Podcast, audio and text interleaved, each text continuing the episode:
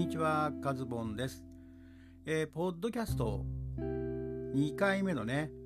えー、配信ということになりますけれどもね、久しぶりになってしまいました。前回ね、初めてのポッドキャストをね、えー、投稿したんですけれども、もうね、1月でしょ、前回が。今回も2月ですからね、もう月に1回のね、え、配信みたいな感じになりそうで怖いんですけどね、まあでも、ね、2月中にね、とりあえず、えー、2回目がね、できたということで、まあ12月終わった時にはですね、結果的に12回ぐらいしかやってないってことのないようにね、えー、もうちょっとね、更新ペースはね、上げていきたいと思いますけれどもね、えー、皆さんいかがお過ごしでしたでしょうかといってもね、そんなにね、あの、ポッドキャスト、私の投稿を聞いてくださっている方はね、全然まだまだ、えー、少ないと思いますんでね、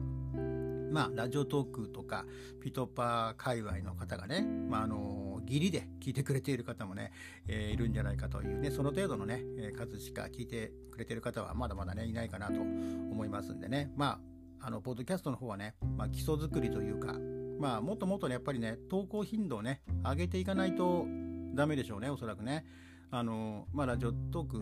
もやれてない中でね、まあ、ピトパメインでやっている中で、なかなかね、ポッドキャストまで、えー、来てもらおうと、聞いてもらおうというためにはね、もっともっと、ポッドキャストでの配信をね、えー、頻度を上げていかなければいけないですし、まあ、その辺、まあ、内容も含めてね、えー、盛り自分自身が、ポッドキャストを盛り上げていってですね、あの内容のあるものにね、していかないとっていうところがね、ありますけれどもね。えー、まあ、前回はね、あのまあ、1回目の配信ということでね、まあ、自己紹介的な感じでね、お送りしたんですけれども、えー、まあ今回は、まず最初にね、えー、お話ししようかなと思っているのが、あの、オーディオインターフェース、あの、タスカムのやつをですね、導入したんですよ。で、まあ、ピトパをやっているね、まあ、あるピトパの方がですね、ユーザーの方が、オーディオインターフェースをね、介して、えー、ピトパをやっていますっていう投稿女性の方がね、えー、されていたんですね。でまああの機材の紹介とかもねされていてでまあいいなと思ってね BGM も、まあ、当然あのスピーカーから私なんかはね流していたんですけども、うん、それもオーディオインターフェースをね通して、まあ、LINE でね入力するわけですから、まあ、音もね綺麗に配信ができるわけですよね。でまあ何かいいインターフェースない、オーディオインターフェースね、ないかなというふうに、まあ、探していたんですけれども、で、タスカムの家庭用放送機器みたいなね、そういう触れ込みの、えー、やつがありまして、で、キャノンケーブルがマイク、えー、1本刺さると。で、他にも3.5ピンのね、やつがマイク入ったりとか、えー、あとまあだから LINE ですよね。LINE 入力があって、まあ、例えば、まあ、それも3.5ピンなので、えー、まあ iPod とかねそう他のラジカセから音楽を流すとかっていうこともねできるわけですよね。でこれねまあ値段はメーカー希望小売価格は分かんないですけども量販店で7500円ぐらいで買えちゃうやつなんですよね。だからそんなにまあ高くないというか、まあピンキリですけどね、オーディオインターフェースも、まあ1万円からね、3万円、4万円するやつもありますし、でもこれは結構ね、値段の割には、まあこういうね、あの配信用に使うには、まあ十分な感じかな、機能的にもね、えそんな感じがね、しています。まだね、1週間ちょっとしか使っていないんですけれども、まあ今のところ、あのね、いい感じで使っていますよね。それからね、まあ、オーディオインターフェース、まあ、あとね、マイクもね、実はこれ、ピトパとかではお話ししていないんですけれども、えー、ちょっとね、変えたんですよね。まあ、配信用っていうわけじゃないんですけれども、えー、MK4 というね、いうマイクを使っているんですね。これ、ゼンハイザーというね、結構マイクでは、えー、有名なとこなんですけども、まあ、あのガンマイクとかもゼンハイザーのね持っているんですけれども、まあ、これは何て言うんだろうなこう DJ 用というかねディスクジョッキー用な感じのタイプのやつでねまあ値段はね3万円ぐらいで買えるやつなんですけれどもまあ、それを使ってね今回もやっております、まあ、前回はね普通にスマホで収録しただけなんで、まあ、実際これがね BGM と重なった時にねどんな感じにね収録されているのかなというのはまだこの2回目をね聞いていないんで、まあ、私もまだ分かんないところがねありますけれども、まあ、結構ね喋っていてまあこれあのこれ、ね、当然オーディオインターフェースをね通して収録しているんですが、まあ、当然あの今ヘッドホンをつけて収録をしているんでね。あごめんなさいね、えー、まあその聞こえてくるね音としては非常にねうん明瞭なクリアなね音で聞こえてくるんですよね。そうまあ、実際ねこれまたスマホでねあの収録されたものを聞くとね、まあ、そこまでいい感じではないんですけれどもね、まあ、やっぱり、うん、オーディオインターフェース通すことでね結構クリアな明瞭な、まあ、あとねマイク性能にもねよりますよね、えー、どこまでね周りの音を拾ってしまうかとかそういうのもねありますのでね、えー、まあ、そんな感じでですねオーディオインターフェースを使って今回はやっていますよというお話でした。えー、あとね、もう一本はどういう話をしようかということなんですが、17日のね、2月の17日の土曜日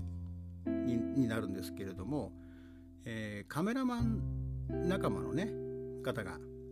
まあ、結婚されるということでですね、えー、まあ、招待を受けていてですね、まあ、そこで招待状が来ていましたのでね、えー、参加といいますか、えー、ね行ってきたんですけれども。まあねあのー、本当にね今回の結婚まあ式から参加したんですけれども、まあ、その後ね、えーまあ、結婚披露宴の方も参加しまして、まあ、結構ね90名以上いたのかな全部で、ね、多くの、えー、列席者の方がねいましたけれども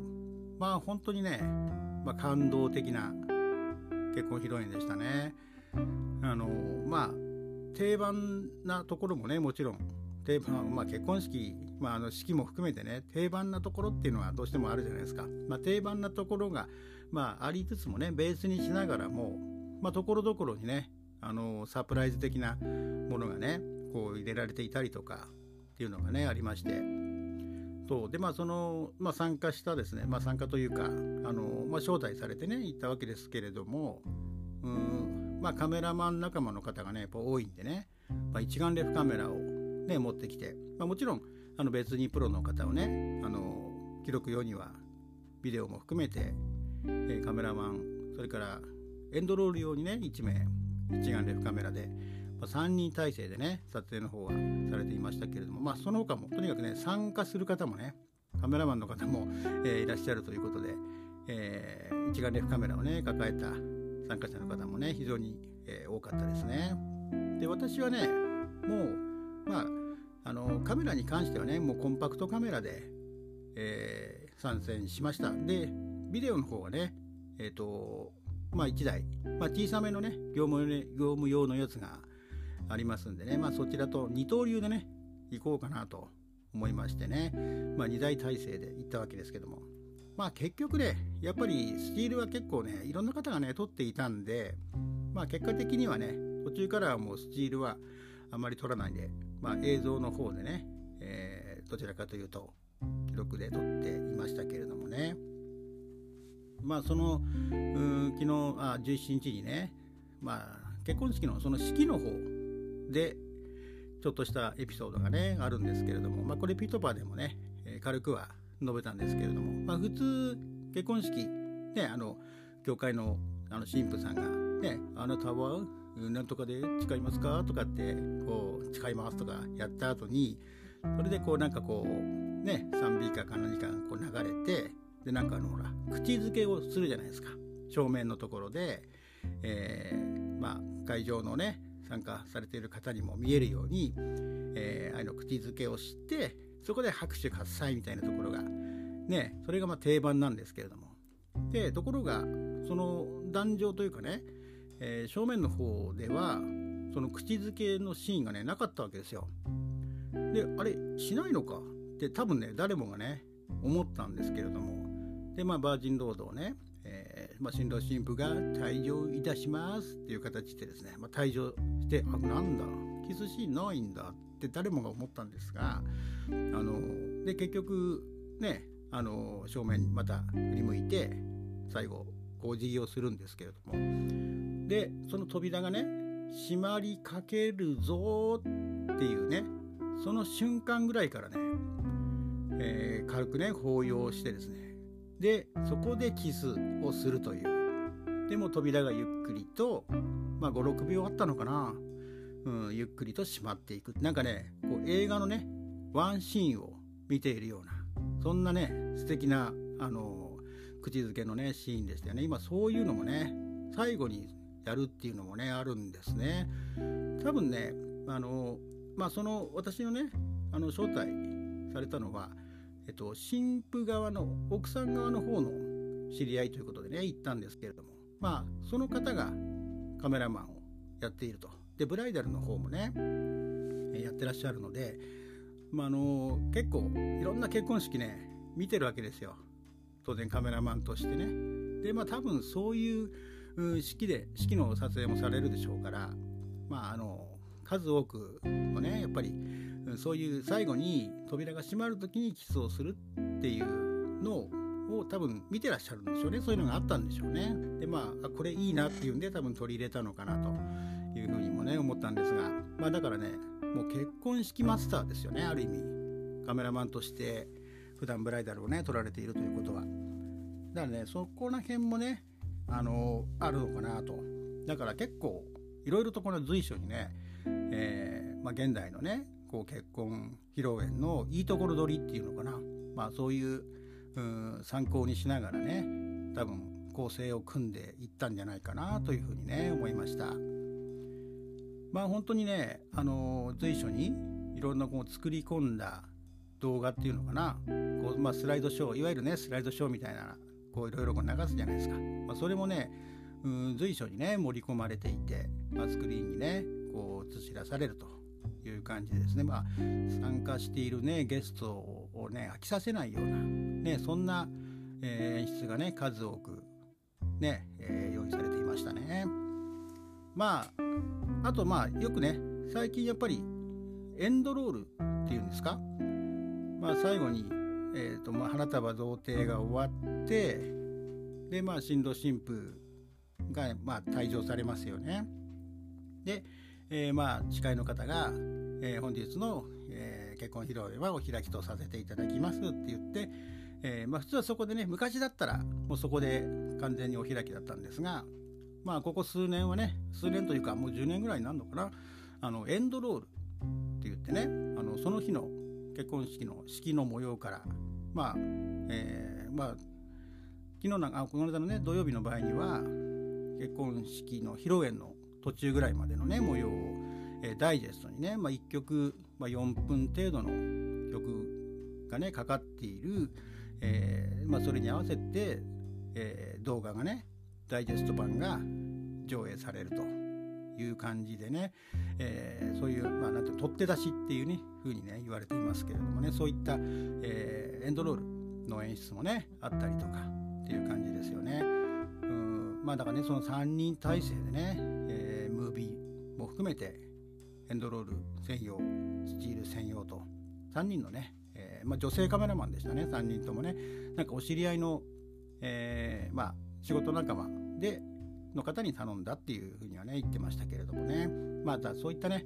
周りのね、えー、いろんな力にね支えられてですね結婚披露宴。まあ本当にね,、あまあね普通はね結婚式っていうのは一生に1回じゃないですか。まあ何回もね、え、される方も、まあ中にはね、います。まあ2回3回っていう方もね、いらっしゃると思いますけれども、えー、まあやっぱりね、一大イベントですもんね、人生のね。まあ、やっぱり、うん、自分のね、こう、まあ、一番いい時をね、えー、ま、招待した方々にね祝福してもらいたいという部分もねあると思うんですがまあそういった感動的なね結婚披露宴に、行ってきましたというお話でございました、えー、今回はねこの辺で、えー、ポッドキャストの方終了ということでまた第3回目にねお会いできたらと思います。最後までご視聴いただきましてありがとうございました。お相手はカズボンでした。